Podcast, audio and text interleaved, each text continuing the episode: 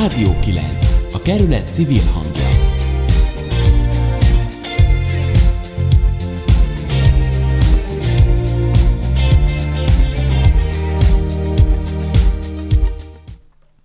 Jó estét kívánok, Nemesné Zingeredina vagyok. A Ferencvárosi Közösségi Alapítvány kezdeményezésére létrejött Rádió 9 újra élőben jelentkezik. Műsorunknak ma is a helytörténeti gyűjtemény adott hont. Jelenleg nincs ugyan veszélyhelyzet kihirdetve, de a koronavírus esetszámai növekedő tendenciát mutatnak, így újra aktuálissá vált az önkéntes szervezés és a segítségkérő zöld számújbali működtetése. Műsorunkban visszatekintünk arra, hogy ez hogyan működött tavasszal, és mik a mostani tervek az önkéntes hálózat fenntartása kapcsán. Jó estét kívánok! Barnára vagyok, a mai műsor másik szerkesztője. Öröm csütörtök fiataloknak, bakancs és munkaruha a melósnak, temetésre gyászruha, és aki hoz, az kap is, mondjuk a tangazdaságból egy tálka paradicsomot vagy szőlőt. Ez azért elég jól hangzik, ugye? Többek közt így működik a Pöttyös utcai úgynevezett támogatói bolt. A József Attila lakótelepen található kezdeményezés vezetője is megszólal hamarosan.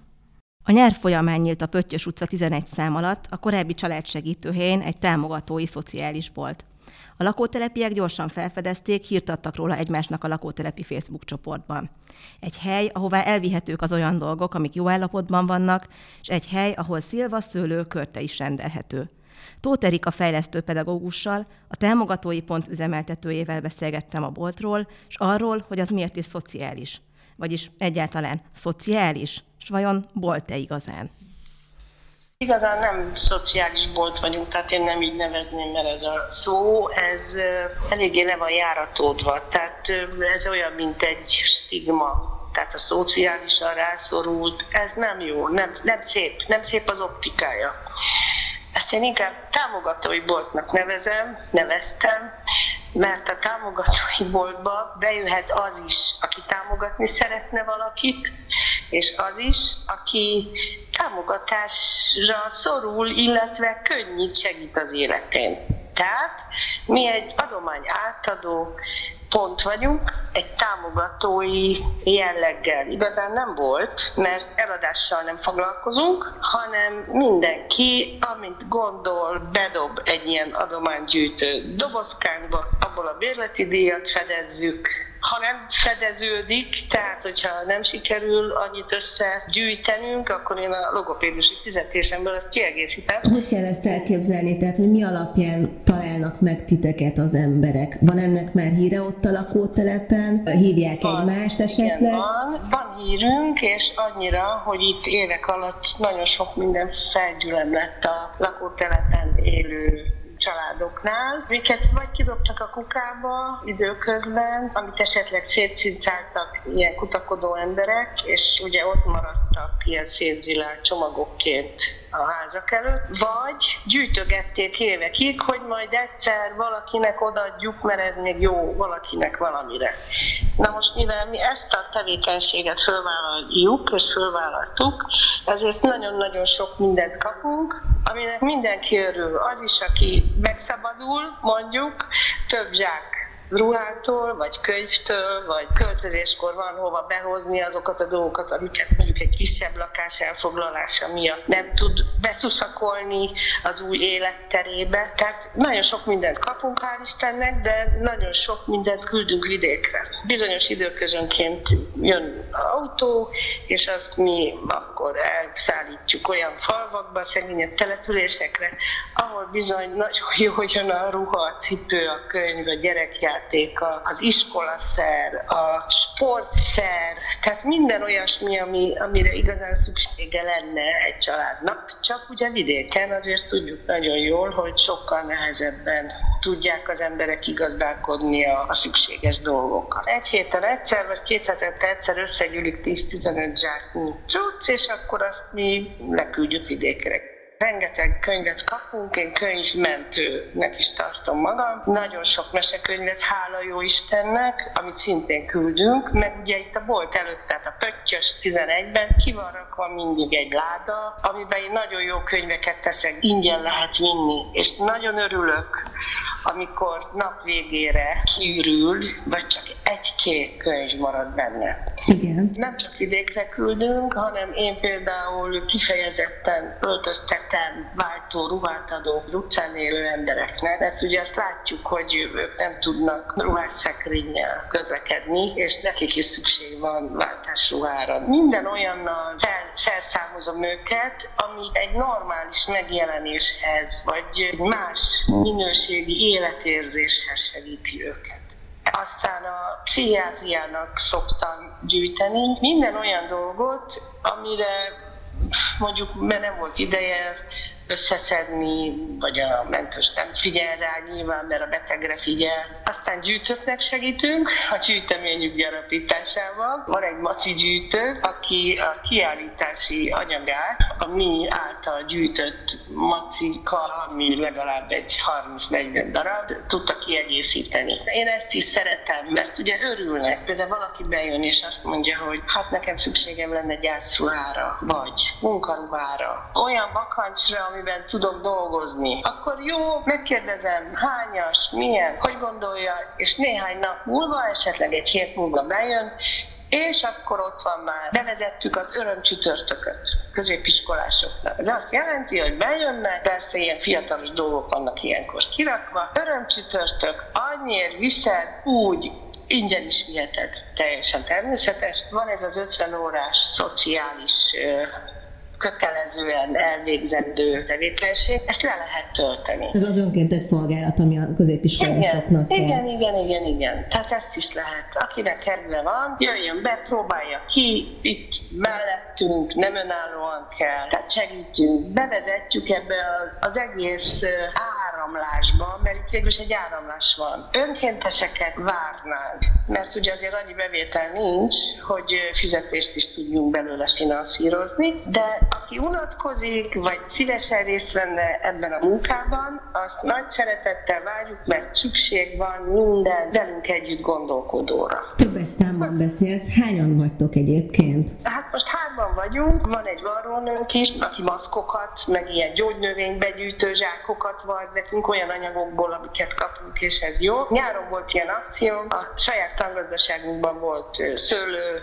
meg paradicsom, akkor valaki hozott valamit adományként, akkor mindig adtunk egy tálka, vagy egy kisebb zacskó termést a miénkből, mert azt mi, mi azt tudtuk biztosítani cserébe. Most maszkot adunk mindenkinek. Tehát aki hoz valamit, annak azt mondom, itt van az asztalon 200 darab kézzel varró gyönyörű maszk, fiú, lány, rózsás, csikos, mindenfajta, vigyen maszkot. Ennek is sikere van, mert egyrészt hasznos, más, másrészt szép. Hát ez nagyon jól hangzik. Ennek a tangazdaságra, erre még én nagyon kíváncsi vagyok. Akkor Aha. ezek szerint ez a két tevékenység valamennyire összekötődik, hogyha jól értem.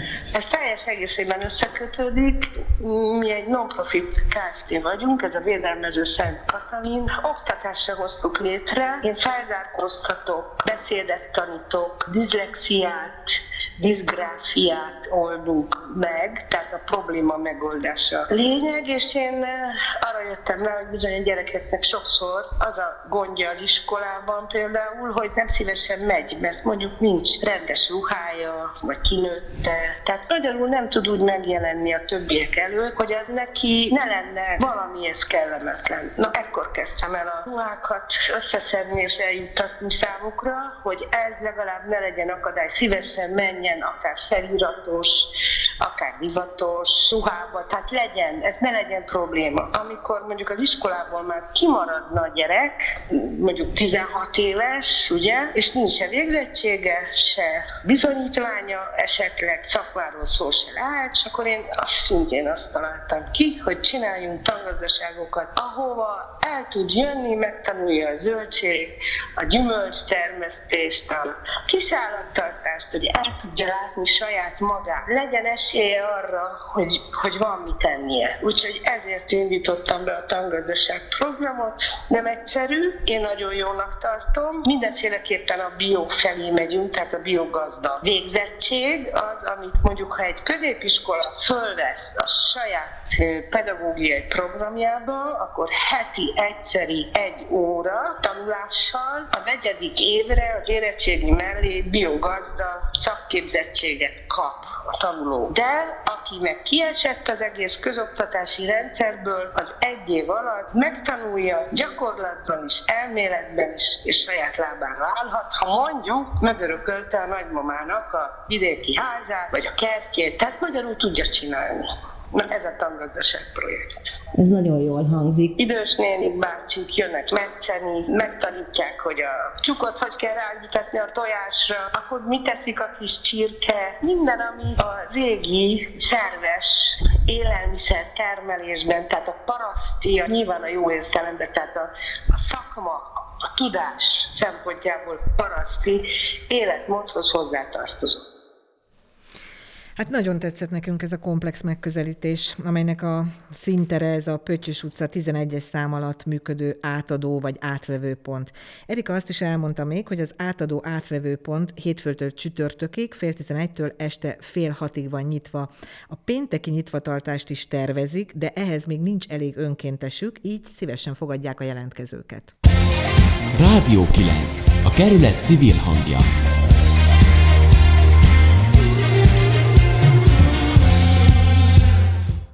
Na igen, az a helyzet, hogy amikor én először ezzel találkoztam, az valamikor július végén volt, uh-huh. és a lakótelepi csoportban az egyik óvónéni osztotta meg, hogy akkor ott a családsegítő helyén nyílt egy ilyen ilyen hely, és egyből azt hiszem, vagy valami 430 lájkot kapott a, a bejegyzés, és akkor írtak alá az emberek, hogy nekem ez van, az van, bevihetem-e, uh-huh. és szegény nem győzött reagálni, hogy ugye hát nem ő a tulajdonos, hát őt kéne megkérdezni, hogy hát akkor most... Abszolút. Abszolút. Én az Erikával találkoztam, mikor volt most körülbelül két hete az önkormányzaton, ugye ez a civil kerekasztal, amiről mi is beszámoltunk, ez volt az első ilyen ö, ülése a civil kerekasztalnak, és ö, ő ott szintén elmondta ezt, amire utal ugye a, a riportban is, hogy hogy hát alapvetően itt ilyen fejlesztési célokkal indult ez a dolog, de aztán nagyon hamar rájöttek arra, hogy az éhes gyereket nem lehet fejleszteni. És akkor először ugye kellett, meg kellett etetni, aztán azt se lehet fejleszteni, aki fázik, akkor kellett ruhát is adni, és ott is többször hangsúlyozta, és szerintem ezt mi is megnyomhatjuk most még információban is, hogy nagyon-nagyon sok ruhájuk van például. És most már így, hogy az indián nyár után rögtön a tél jött, azt gondolom, hogy, hogy ez most nagyon aktuális. Tehát e, és egyébként pedig annyira, annyira nem is tudom, örömmel beszél ezekről a szolgáltatásokról, hogy én is el fogok menni, és meg fogom nézni, hogy mik vannak ott, meg, meg tudok is mit vinni, rögtön eszembe jutott, hogy van egy csomó ruha otthon most táskában. Szintén én is elkezdtem összeszedni Ugye? egyébként. Én az az igazság, majdnem ma mentem, hogyha nem lett volna ilyen szaladgálós napom, de már be van készítve, hogy, hogy mit fogok vinni. De ami még nekem ilyen nagyon nagyon fontos dolog volt, amit így kiemelt, ez a vidékre szállítások. Tehát én az összes ilyen mindenféle szervezetnél azt tapasztaltam, hogy mindig a szállítási kapacitás az, amiből ilyen, uh-huh. ilyen hiány van. Tehát egyszerűen jó, hogy be tudjuk gyűjteni a dolgokat, meg akkor de ott vannak, meg, meg ki is tudjuk válogatni, uh-huh. meg, meg akár, akármi, de hogy hogy jut oda, és hogy ahogy mondta, hogy hetente, két hetente ők szállítanak le egy 10-15 zsáknyi csomagot vidékre, Hát ez tényleg, ez, kincs. ez ilyen kincs, igen, igen így igen, van. Igen, igen, igen, mert sok dolog tényleg ott bukik el, hogy egyszerűen azért nem jut el A-ból B-be, mert nincs, aki oda vigye. Eláruljuk azért egy pillanatra visszatekintve, hogy az előző már távozott interjú alanyaink mit mondtak itt a riport alatt? Ugye itt voltak a kultúroztak képviselői, és Balog Eszter megkérdezte, hogy ez a szoba, ahonnan megy az adás itt a helytörténeti gyűjteményben, ez tulajdonképpen mi? És ez egy moziterem. Azok a gyönyörű piros székek, mondtuk nekik, azok pedig az egykori, mindig elfejtem a hát nevet. Pest-Buda mozi. Pest-Buda mozi. Ami most a görög háza. A, József igen. Attila lakótelepen. József Attila lakótelepen, és akkor az Eszter szeme így elhomályosult, és mondta, hogy ja Istenem, vajon melyik széken csókolózhattam először? Tehát így minden mindennel összefügg, És egyébként pedig mondtuk nekik azt is, hogy ha eljut odáig az a drámapedagógiai projekt, hogy mondjuk a MÁV telepen élő gyerekek szívesen rádióznának, akkor, akkor van itt egy stúdió, és van itt egy stáb, amelyik szeretettel várja őket, akár ahhoz, hogy csináljanak egy komplet műsort, akár ahhoz, hogy eljöjjenek látogatni. Ezt azért is fontos szerintem így időről időre elmondanunk, mert hogy a Rádió 9 csapata az egy nyitott stáb szeretne maradni, most már van egy új versenyzőnk, aki majd debütálni is fog két hét múlva, vagy a műsor végén őt fel is konferáljuk, de alapvetően az lenne a cél, hogy, hogy sokan kapcsolódjanak hozzánk. Frissítsük az átlag életkort egy picit. Hát egy kicsit ja, az átlag életkort is frissít, mondjuk úgy, hogy frissítsük, másrészt pedig, hogy, hogy sokféle szempont megjelenjen, sokféle ember dolgozon így együtt, akinek, akinek van, van kedve így rádiózni, úgyhogy, úgyhogy hajrá. Megyünk tovább, ugye? Hát ahogy a hírösszefoglalóban is hallottuk, jelenleg ugyan nincsen veszélyhelyzet, illetve otthoni karantén ajánlva.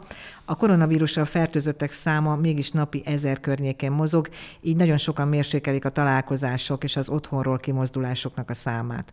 Az önkormányzati segélyvonal újra él, és önkéntesek jelentkezését is várják. De nézzük meg egy pillanatra, hogy hogyan is zajlott az önkéntesség szervezése tavasszal. Erről hallhattunk korábbi műsorunkból most, vagy hallhatunk, bocsánat, korábbi műsorunkból most egy bejátszást. Beberika Dorina, a H52 ifjúsági iroda munkatársa beszélt az információs központban zajló akkori munkáról.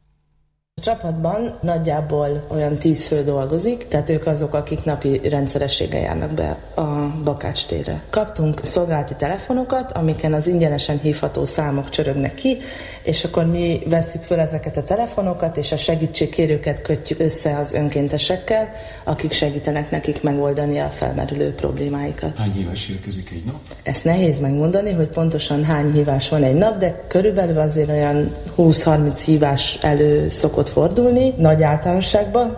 Nagyon sok mindenen lehet minket megkeresni. Egyrészt tudunk segíteni abban, hogyha valaki az otthonába ragadt és bevásárlásra, csekkbefizetésre, vagy esetleg recept kiváltásra lenne szüksége, és akkor ilyen esetben tudunk hozzájuk küldeni önkéntest, aki segít nekik elintézni ezeket a, a feladatokat, illetve lehet tőlünk kérni melegétel házhozszállítást is, illetve mentális segítségnyújtásban is tudunk segíteni, ugyanis egy olyan csoport, akikhez, aki pszichológusokból, meg gyerekpszichológusokból áll, és akkor őket lehet megkeresni ilyen lelki problémák. Az önkéntesség során kialakultak különleges kapcsolatok is. Műsorvezető társam Barna Era augusztus 13-i nyári podcastunkban beszélgetett egy segítő segített párossal arról, hogy ők hogyan élték meg ezt a kifejezetten a járványhelyzet miatt újonnan kialakult kapcsolatot.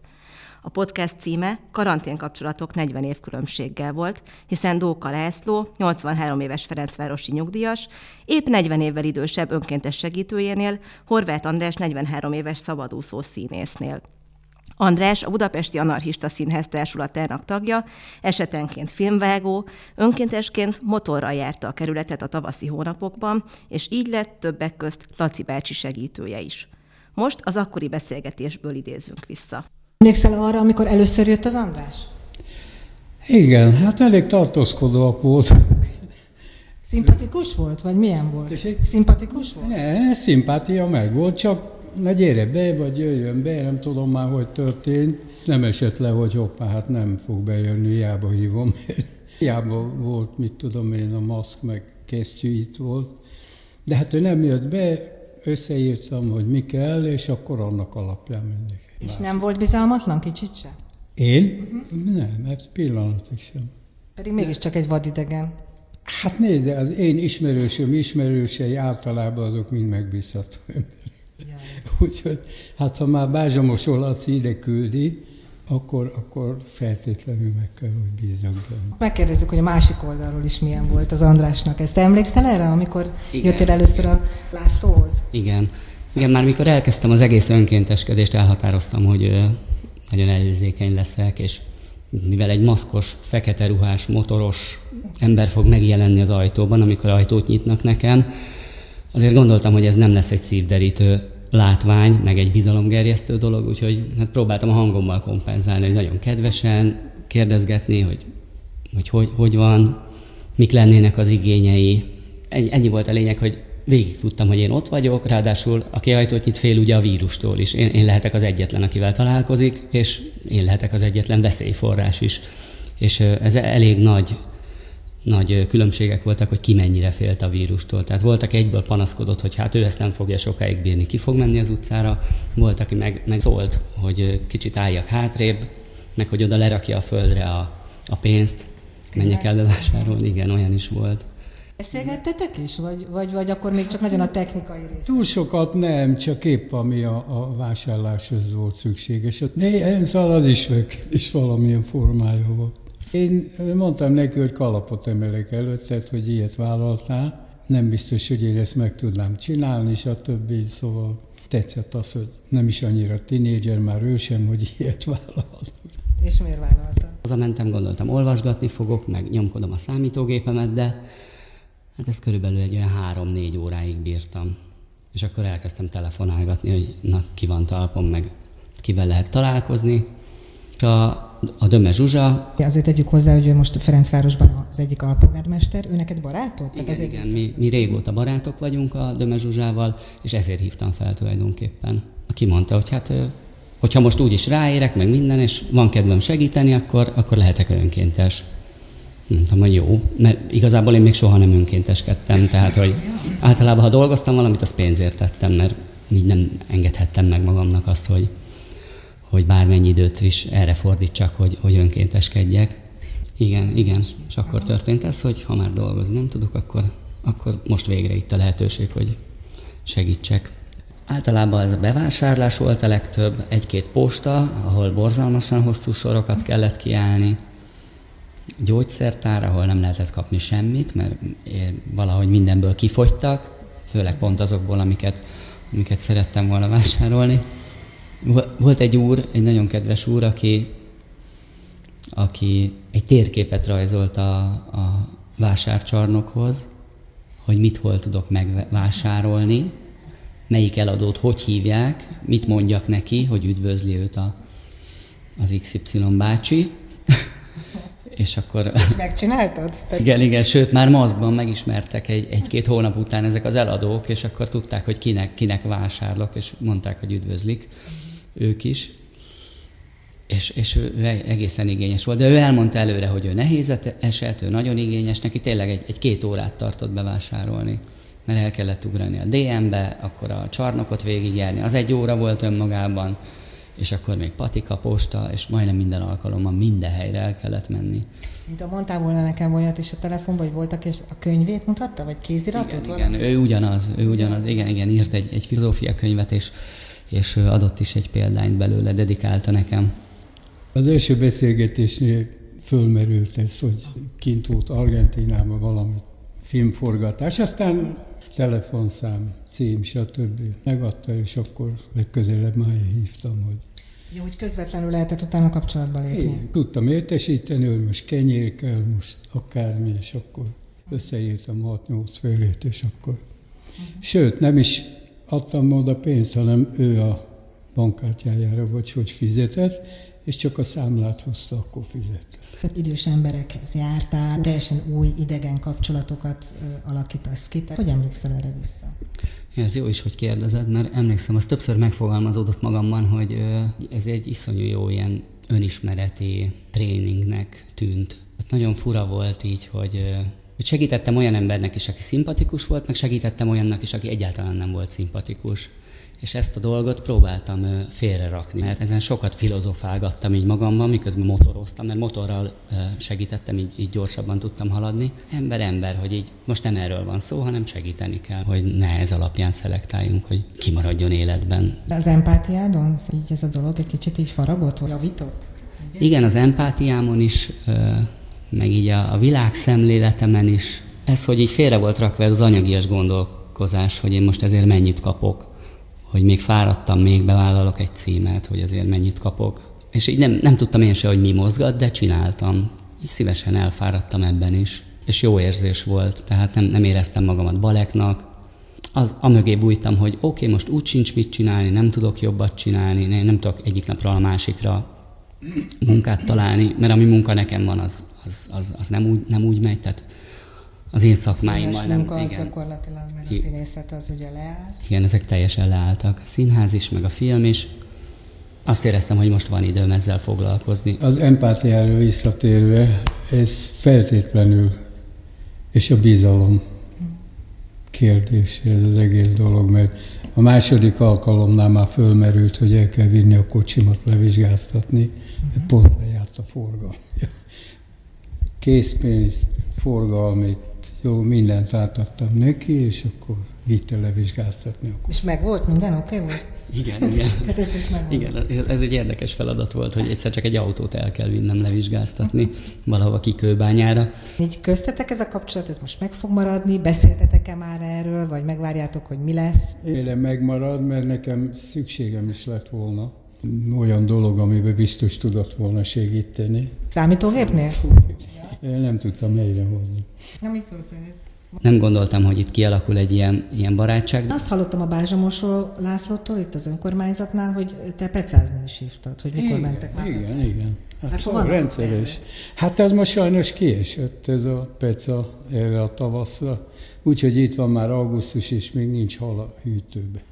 Úgy szoktam elköszönni az ismerőseimtől interneten, hogy vírusmentes jó éjszak. Imádtam velük beszélgetni. Dóka László 83 éves Ferencvárosi nyugdíjast hallottuk, és önkéntes segítőjét Horváth Andrást, aki 43 éves szabadúszó színész. És azért azt hozzá kell tennem, hogy ne higgyék azt a hallgatók, hogy ennyire udvarjatlan vagyok, hogy Laci bácsi ragaszkodott hozzá, hogy tegeződjünk a beszélgetés alatt, úgyhogy ezért tartottam magam ehhez. És ha már korábban is szóba került, hogy beindult ez a zöld szám az, az önkormányzat jóvoltából, mondjuk el Edina akkor ezt a számot, hozzáteszem, hogy hivatali időben hétfőn 8-tól 5-ig, a kett a csütörtöki napokon 8-tól 4-ig, pénteken 8-tól 12 óráig működik ez a szám. Hát ez ember nem lesz, aki megjegyzi, de mindegy, mert a honlapon, a ferencváros.hu-n úgyis megtalálják, és a szám 0680 399 399. Ezt a számot majd még azért egyszer-kétszer elmondjuk, de még egyszer hozzáteszem, hogy a ferencváros.hu, tehát az önkormányzat által koordinált honlapon ezt bárki rögtön megtalálja a hírek között. Tavasszal közel 500 önkéntes vállalt segítő tevékenységet. Nagy kérdés, hogy vajon valóban megmaradtak-e ezek a segítő segített kapcsolatok, vagy szükség van teljes újrakezdésre az önkéntesek mozgósítása terén. Az újrainduló önkéntes szervezésről most Barna Renátát kérdeztük. Mi indokolta most, hogy, hogy újra elindítsátok a, a segélyvonalat?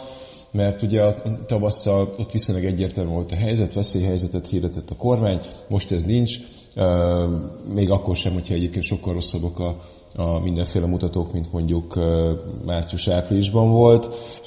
Pontosan ezek a rosszabb mutatók indokolták, hogy újra elindítsuk a zöld számot mert igazából fel szeretnénk készülni egy bármikor kihirdetésre kerülő veszélyhelyzetre. Tehát, hogy ne legyen az, mint tavasszal, elő szeretnénk készülni, hogyha úgy alakulnak a dolgok, akkor egyből tudjunk lépni. Uh-huh. És azért is indítottuk el, hogy elkezdjük felmérni, hogy mire lenne igény a kerületi lakosok körében.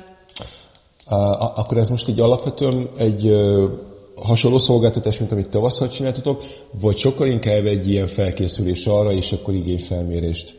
Ez uh, egyértelműen egy felkészülés jelenleg, uh-huh. egy igényfelmérés, ezt el is mondjuk mindenkinek, aki hívja a zöld számot, meg uh, a kollégák uh, végig telefonálták az összes uh, tavasszal jelentkezett uh, segítségkérőt, és megkérdezték, hogyha újra elindulna ez az önkéntesekkel és átirányított dolgozókkal való munkafolyamat, akkor milyen szolgáltatásokat, vagy milyen segítséget vennének igazából igénybe. Mm. És eddig mit tapasztaltatok, hogy mire lenne a legnagyobb szükség? Hát, ami tavasszal is bevásárlás, gyógyszerkiváltás, melegétel és a tartós élelmiszercsomag, amit a rászoruló családoknak, illetve az időseknek juttattunk el. Hm. Minden csütörtökön. Mekkora apparátussal terveztek dolgozni, mondjuk a tavaszihoz képest? Hogyha jól emlékszem, ott ilyen, általában ilyen tíz fő dolgozott így a koordinációban, és akkor rengeteg-rengeteg ön, önkéntes, akit, akit mozgattatok. Igen, tavasszal rengeteg önkéntesünk volt, de nyilván ez a veszélyhelyzetnek volt köszönhető.